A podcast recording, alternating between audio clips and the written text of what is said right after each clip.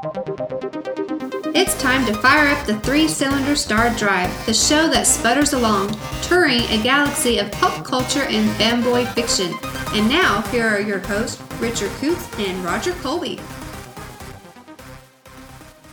Hey, uh, welcome back to Three Cylinder Star Drive. I'm Roger Colby. And I'm Richard Coots. All right, um, today we're going to talk about, uh, we're going to go back to reviewing movies and we're going to also talk about the movie of the week this week, get back in the groove of things. So, Richard and I went to see Glass, the new M. Night Shyamalan movie. Um, in prep for this, actually, I listened to some podcasts that interviewed some people that were in the film, like uh, James McAvoy and uh, Bruce Willis, and they were talking about the film. Um, and but the thing is, they were talking about it before they went to make it, so they didn't even have a script. they were just like, "We're doing it," and and and the funny thing too is that uh, Bruce Willis was approached by M Night Shyamalan, and um, he was told that I'm doing I'm doing another sequel. I'm doing a sequel to Unbreakable and Split. I'd like you to be in it. And he said, uh, I need Sam Jackson. And so Bruce Willis just went to some party or something like that where Jackson was, some Hollywood party or something like that. And he went in there and just approached Sam Jackson and said, Hey, M. Night's doing a movie. And Samuel Jackson's like, All right, let's do it. It was so easy to get them, it wasn't even hard. Um, but didn't he put? You said he put up nineteen million dollars. Yeah, like money. nineteen million, I believe. Mm-hmm, mm-hmm. I think so. He said he put up like out of his own pockets that he put up some of his property to pay for it. Yeah, and um, also if you get on like that Rotten Tomatoes, which we think is bunk, mm-hmm.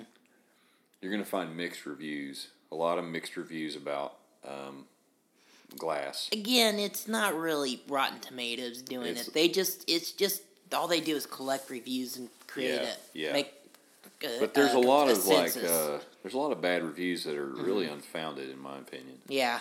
Because here's the here's the thing, Richard. I'm giving this movie five stars, mm-hmm. and I'm going to tell you why, uh, without spoiling it. Um, after seeing Glass, and you know I'm going to make a I'm going to write a blog post about this sometime either next week, probably next week. Um, I've got one I'm cooking up on Ben Franklin right now, but uh, I'm going to write one about it, and I'm going to prove. Think after I've done some research, I've been doing some research. I really think that M Night Shyamalan is far ahead of anyone on the superhero movie and the evolution of the superhero movie. Um, and that he saw something, uh, what these films could be, uh, long before we had any Marvel films. Um, and I'm I'm I'm just really I'm just really excited to uh, to go and write that, and if, you can find it all on the uh, Writing's Hard Work blog. It's on my website, rogerdcolby.com. Um, I'll be posting it sometime soon, but um, but man, uh, I love this movie. I was actually moved by it. At the very end, I was moved. You know, um, what can I say? I mean, I was just I was I didn't know what to expect, but um, I knew it would be either you know Shyamalan's going to make another split, mm. you know, or another Sixth Sense, or he's going to make another Happening. You know, it's like this guy's like hit or miss. Either he makes a great movie or he makes a really really bad one. You know, mm-hmm. it seems like, but he's he's hit more than he's missed in my opinion. Um, I think he's really grown as a filmmaker. Um, you got to remember when he made Sixth Sense, he was like in his early 20s, mm-hmm. you know, and was an unknown. I mean, nobody knew who this guy was. Um, he's not like a film school student. He's just a guy who makes movies, you know, and uh, has made them since he was a kid. Um, and uh, the love that he has for this story really shows in the script in the in the film. I mean, it really does, and um, there's some really interesting uh, film techniques that are in this. Not like special effects stuff, because there's some really crazy special effects stuff, but just the way it's shot mm-hmm. uh, heightens tension. I mean, you're it's really a, a mark of a great filmmaker who can create tension without jump scares, without you know anything like that. It's just like just filming someone sitting still, camera slowly pushing in, or not at all, just static camera looking at someone. You know, creates tension in this movie like any other shot would do from any other kind of an action film or superhero film or whatever you want to call it.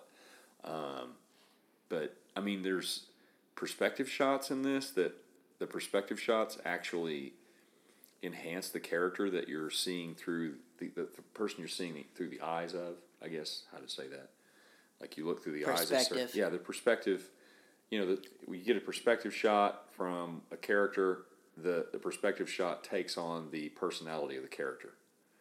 Um, like there's a shot where a guy is um, being uh, he's swaying back and forth for some reason, and every time you see the person they're talking to, the camera's swaying. You know, and then the person who's talking to looks at him and the camera's steady.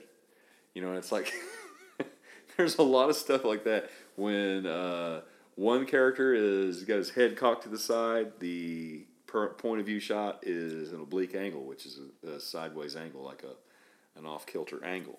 You know, um, but there's lots of clever stuff like that in the movie that if you're a film student, you'll notice it. You'll notice lots of really interesting little things that help tell the story. And I think camera shots on their own, just doing weird stuff, is one thing that don't really add to the story. But I think the camera shots themselves in this film add to the story and add to the tension and highlight the the the the conflict and all that stuff that goes on in the film. And um, it is really a perfect uh, third film, in my opinion, as far as like tying everything together. And, you know, doing. And I'm not going to give it away because something happens at the end. Of course, you know it's a Shyamalan movie. You expect a twist, but here's the thing: the twist is not um, hokey. Mm-hmm. Would you would you say? No, no, I wouldn't. I mean, it's Um, and it's double. There's a couple. There's a there's a few twists in this that are. It's I wouldn't even call them twists. They're more like just plot developments that happen at the end that are really you don't see them coming. It's like, what? That's nuts. You know, you you uh, and you realize that this is a film trilogy that's been building since what 2002. Yeah, I think right? I think I think Unbreakable came out in two thousand two. Yeah. So, you know the. I know M Night Shyamalan said he originally planned on making like, uh, you know, this a tril making the trilogy like right after, uh, Unbreakable came Uh-huh. out. He wanted to shoot them back to back. I think he said, and but he said at the time critics, neither critics nor audiences seemed No. to care about it. So he Look. just kind of thought, I'll just move on to something else because there doesn't Yeah. seem to be any interest in this. Yeah. The the thing is, this film will make you appreciate Unbreakable and make you go back and watch it again because it um it ties some stuff off that Unbreakable left unanswered. And and and you know you you uh man, I I just man, I just don't I can't say anything. I can't say anything.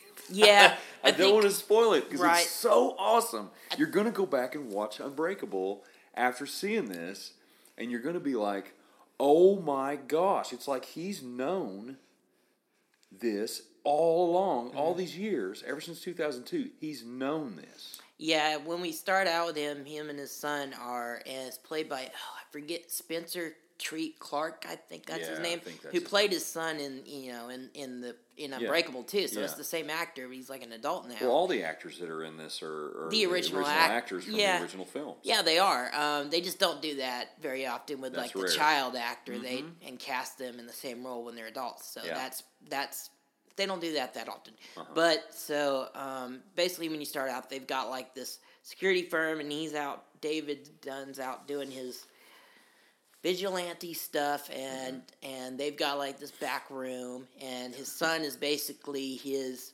his uh his microchip to is his microchip to his Punisher type of thing. yeah. They're he's But, got uh, he's on he's the got like a security company. Yeah, and, yeah. Uh, but I mean, honestly, I don't want to say any more than that because I don't want to tell people. Yeah, I don't. I'm not going to give them the whole Yeah. plot or spoil anything. But it's but cool this that is they just the put. setup. well. I just we can just say that all the characters, all the actors that are in the original movies are in this movie that that would continue on in the story. I'm not saying they're all in there. but You can't put in. I mean, his wife's not in it. You know, Mm-hmm. No. Dunn's wife's not in the film, and There's a reason for that. We'll Yeah. get into it. yeah, Um, the uh, but I think I was I was really excited to see David Dunn, the character David Dunn back, but I really feel like James McAvoy he came in and stole the show again, like he did in Split. If you liked him in Split, he cranks it up in Uh-huh. Yeah. this film, and well, in Split, we better. only see what like seven of the personalities. Yeah, in this yeah. one we see twenty four. yeah, 24 separate personalities, and he shifts in and out of them. yeah, Easily. called you know refers to as the Horde. Yeah, and I mean he shifts in and out of them easily, easily, and and uh, his body language, his facial expressions, his uh, everything changes when he becomes a different person, and you can watch it happen. I mean, you can literally watch his face change. It's it, nuts. It, it's amazing his performance. He Yeah. should win some kind of award for He's this. And I, win, I man. know, and I but I bet it won't get too much Uh-uh. recognition because, again, all these stupid critics are coming in. Again, they're giving Aquaman eh, great reviews, but they're saying this is terrible and yeah. Saying that it it doesn't make parts of it doesn't make sense I- and all, all this stuff. It's say like that. Yeah, it does. Well, I'm going to say this that, um, and this is something I know from teaching literature as many years as I've taught it. Kids always talk about how there's these great artists that write these amazing books, you know, and they live penniless lives, like their whole life, never get recognized. Like Emily Dickinson wrote all her poetry. Of course, she tried to publish. She actually tried to send her stuff out, but nobody would listen to her, and nobody even could make sense out of her poetry. They didn't know what it was until years later. Her sister found a bunch of poems up in an, up in one of her rooms in a closet or something, and sent them off to a university. And then all of a sudden, she's a worldwide sensation. Um, I really think that M Night Shyamalan is one of those people who makes movies not to be critical successes, but he makes films that um, are just what he's thinking in his head at the time and what he's feeling in his heart. And doesn't, I mean, yes, I'm sure he cares about critics and what they think about him. Who wouldn't? I mean, nobody has iron skin, you know. But Except I Uwe really-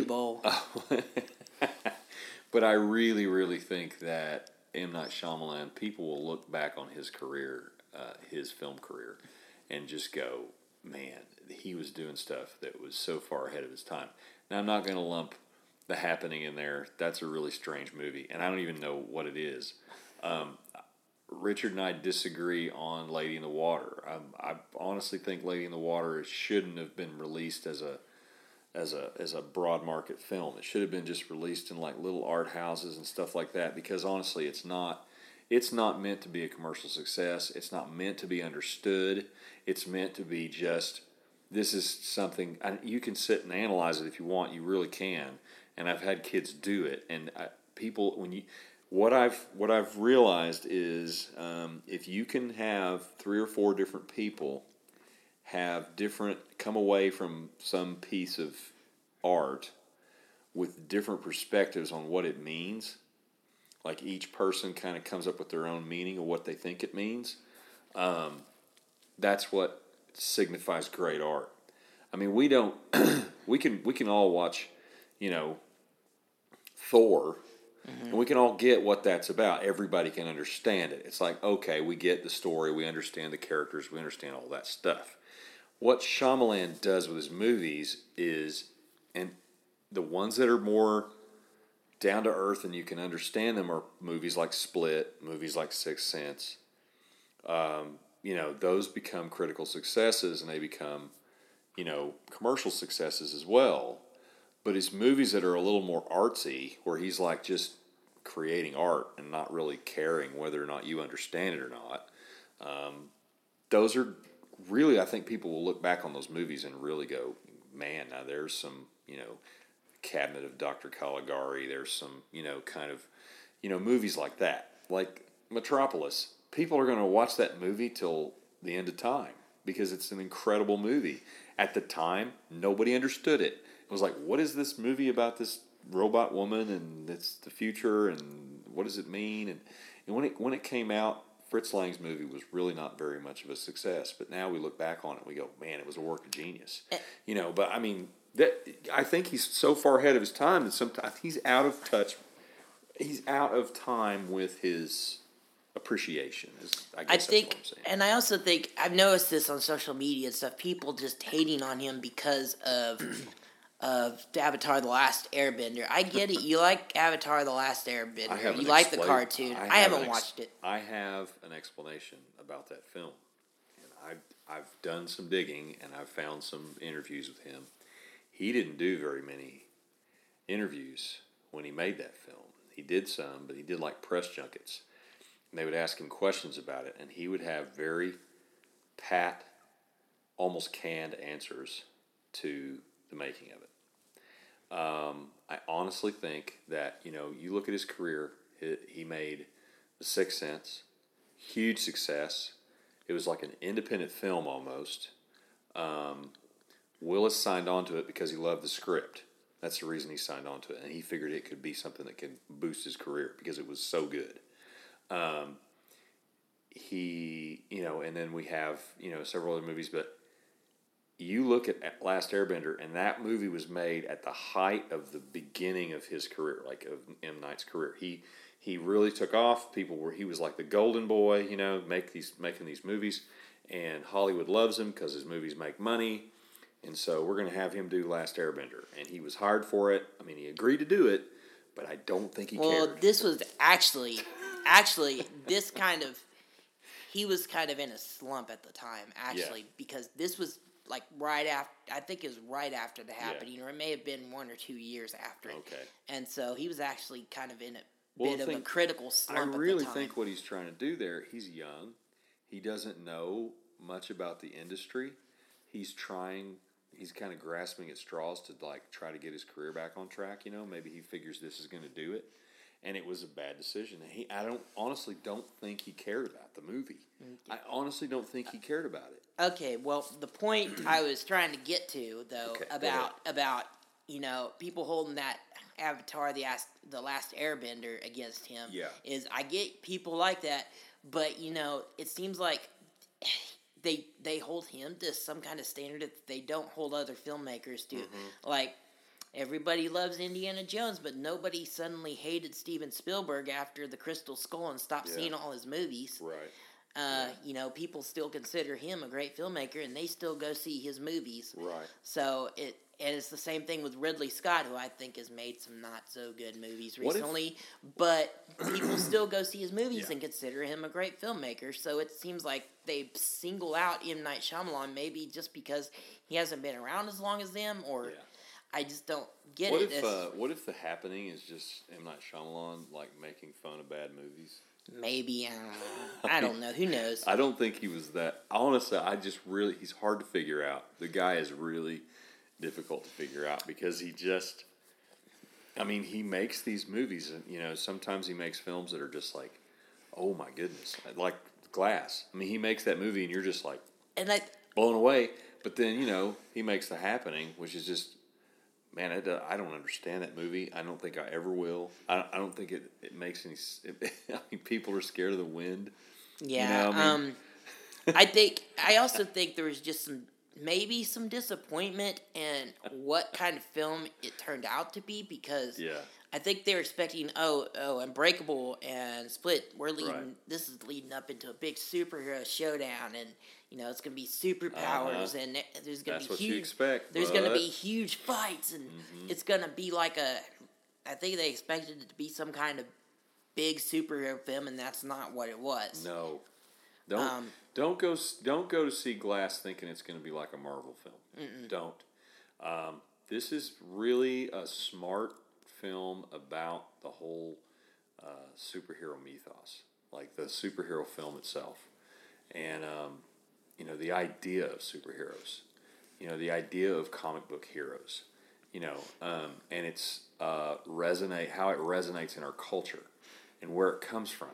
and uh, I mean it's it's just like man, it, it touched on so many things that honestly I we don't have time to talk about all. No, of it. I mean um, um, we do need to get to the movie of the week, but um, but go see it. It's amazing, and you know what you need to do is you need to go and watch Unbreakable and Split first before you go see it again. If you've never seen those two movies, you need to see those two movies before you see this. You'll enjoy it so much more. Um, Uh, yep. So I'm giving it. I'm also giving it five stars. So Man, one Mm-hmm. wow. one of the best films of the year already. So Yes, yes. Uh, we have other movies coming out this this we year. do a lot of movies, but I That think one's this so is smart. yeah. I think it's like, I think it's gonna be in in the list of top movies. You know, I was listening to that the year. podcast, and James McAvoy was talking about at the time when he recorded the podcast, he was being interviewed about um, X Men Apocalypse, or no, this movie he made before X Men Apocalypse. What was it? Uh, uh, Days of Future Past was it? Uh, no, he did another movie. There's another movie he was doing. It wasn't a science fiction movie. oh, was it? just Was some- it? Um, was that maybe Atomic Blonde? Maybe. Yes, Okay. yes. He was he was on a press junket for Atomic Blonde, and he was talking about how he's like bald in this movie, and now he's going to be bald again and bald again, and he's not ever going to have any hair for like two years. Yeah. And um, he said he's worried because what if what if I get the male pattern baldness and it doesn't grow back or whatever? You know, he's like worried. But uh, he was talking about how he goes from there to he was filming that Atomic Blonde to filming uh, you know, um, X Men Apocalypse to going right to um, uh, Glass, and he said that Shyamalan, uh, he had nothing because Shyamalan had sent him nothing yet on, the film, nothing. He was still working on the drafts of the script, and um, that McAvoy was like, "Look, to work with uh, with Shyamalan again." He said, "I don't care if I get the script the day I show up on set." He said, I know it's going to be great. I know it's going to be fun. He says, I love playing that character. He said, he totally loves playing Kevin. Um, what's his Kevin Crumb? Is that his name? Kevin Wendell Crumb. Kevin Wendell Crumb. He loves playing Kendall, Kevin Wendell Crumb, and he told he told Shyamalan that he would play him on any movie that he anything he ever wanted to do with Kevin Wendell Crumb. You know, he wanted to play him forever. You know, so uh, he really loves playing that part, and he said it is the most challenging. It's also at the same time the most challenging role he's ever had to play because he has to shift in and out of characters so much and all these different people and become these different people. And he is definitely a method actor. He just becomes the person, you know. So he said he has backstories on all these people, all these characters, and all these personalities and how they came to be, like within Kevin, you know. So, uh, and he also said something about the the whole thing about this not being truly like this disorder, that it's a um, like a, a a comic book version of the disorder, Uh, you know, and that's what it's supposed to be. It's Yeah, not supposed to be people are- real. It's supposed to be more like a comic book right. version of the disorder. People. That's another thing people are complaining and saying that's not actually how DID actually is. Yeah. But you know, this is this again. This is fiction, and Yeah. this is about superheroes. Mm-hmm. You know, kind of a grounded version of superheroes, but yeah, Yeah. superheroes, comic books, all that. yeah, So but it's deeper. it is Okay. deeper, and All right. it's So we, go see it. go, see it. Okay. Yep, go ahead. So let's talk about our uh, movie of the week, Richard. Movie of the week: Space Raiders. Ooh, Roger Corman classic. Yep, I didn't know it was Roger Corman until I watched it and saw his name in the credits. But it became fairly evident because we a, li- a few months back we we did a Battle uh, movie the of the week for Battle Yeah. Beyond the Stars, Yeah. and it became very apparent because all the sh- like all the ship models and everything were reused in this movie. It's more than that, that. The actual uh, action scenes, the the battle scenes Mm. in space are reused. Yeah, yeah, it looked like it. They just Um, recut them and and edited them differently. So they First thing I noticed out of this though was when they were okay. So this, okay, so there's some. The plot is, if it really matters, is It's that so there's some space. Is that well, not really convoluted. It's just dumb. It's dumb. um, it's um, it's uh, some some space pirates are gonna jack a ship from an evil corporation, and you know because corporations are always evil, and you know the You know, you got the They pilots. Richard. They are. Yeah, but you got the pilots. The space pilots are always going up against the evil, some kind of evil corporation or empire, Yeah. whatever. Yeah. And anyway, so they're still in that, and they start blasting their guns. And the first thing I noticed was it's just like some little sparks coming out the end of their gun, like like one of those little firecrackers you throw onto the ground. Actually, it's like um, you ever see the, the? I used It- to have this like gun when I was a kid. Uh-huh, a pop gun? Seventies look. Okay, we had these little guns when I was a kid, and it, it was a. It had a little sparker wheel in it, and when you pull the trigger, it winds up that sparker wheel, and it sparks shoots sparks out the front of the gun. I had one of those actually. And it, it's kind of like that, one but of they're those. red. Yeah, yeah, yeah. It's kind of like that, but it was like it, it looked kind of like the end of a sparkler when you light it up. Yeah. Um, But the plot of this is kind of like the, if you took like Last Starfighter and like mixed it with Star Wars in a really bad way. That's pretty much the plot. isn't right? it like Last Starfighter? Because Well, Last kid- the Starfighter, yeah, the kid- but the kid doesn't play video games, and they're like, "Hey, kid, you're the best." In I'm saying the-" loosely. It's like a Okay. kid going to space. Kid from Earth goes to They space. got this kid that looked almost exactly like Henry Thomas, so you got your poor man's Henry Thomas in there. Um, and it was like okay, er, well, it was it was like a, a blatant rip off of Star Wars. I mean, like blatant. Yeah, pretty As far much. as the character sort makeup, of. Um, so you got all these space pirates, and the little boy he like gets onto their ship, and they find out, and he's like, uh, they decide to. To, they quickly fall in love with him. There's really Yeah. no no reason for that. They're just like, we love this kid, sudden for some reason, and we're gonna help him get home. Um, When you've got the one so- character that's kind of like um, kind of like Mr. Spock in a way. Yeah. the guy that has the weird yeah, he's got ears. the weird ears. He's he's like a telepath, and uh, His ears basically look Yeah. like they made cones on the side of his head, and then they just split him open side to side. Yeah, it looks like a mouth on he the looks side of his face. he looks kind of like a cheaper version of Quark from from from Deep Space Nine. Oh yeah. Um, and uh, anyways, that and they're like teaching him to to kill people in space and stuff, and they're like giving him beers and That's what you teach all. yeah, give the kid a beer. Teach all the kids that.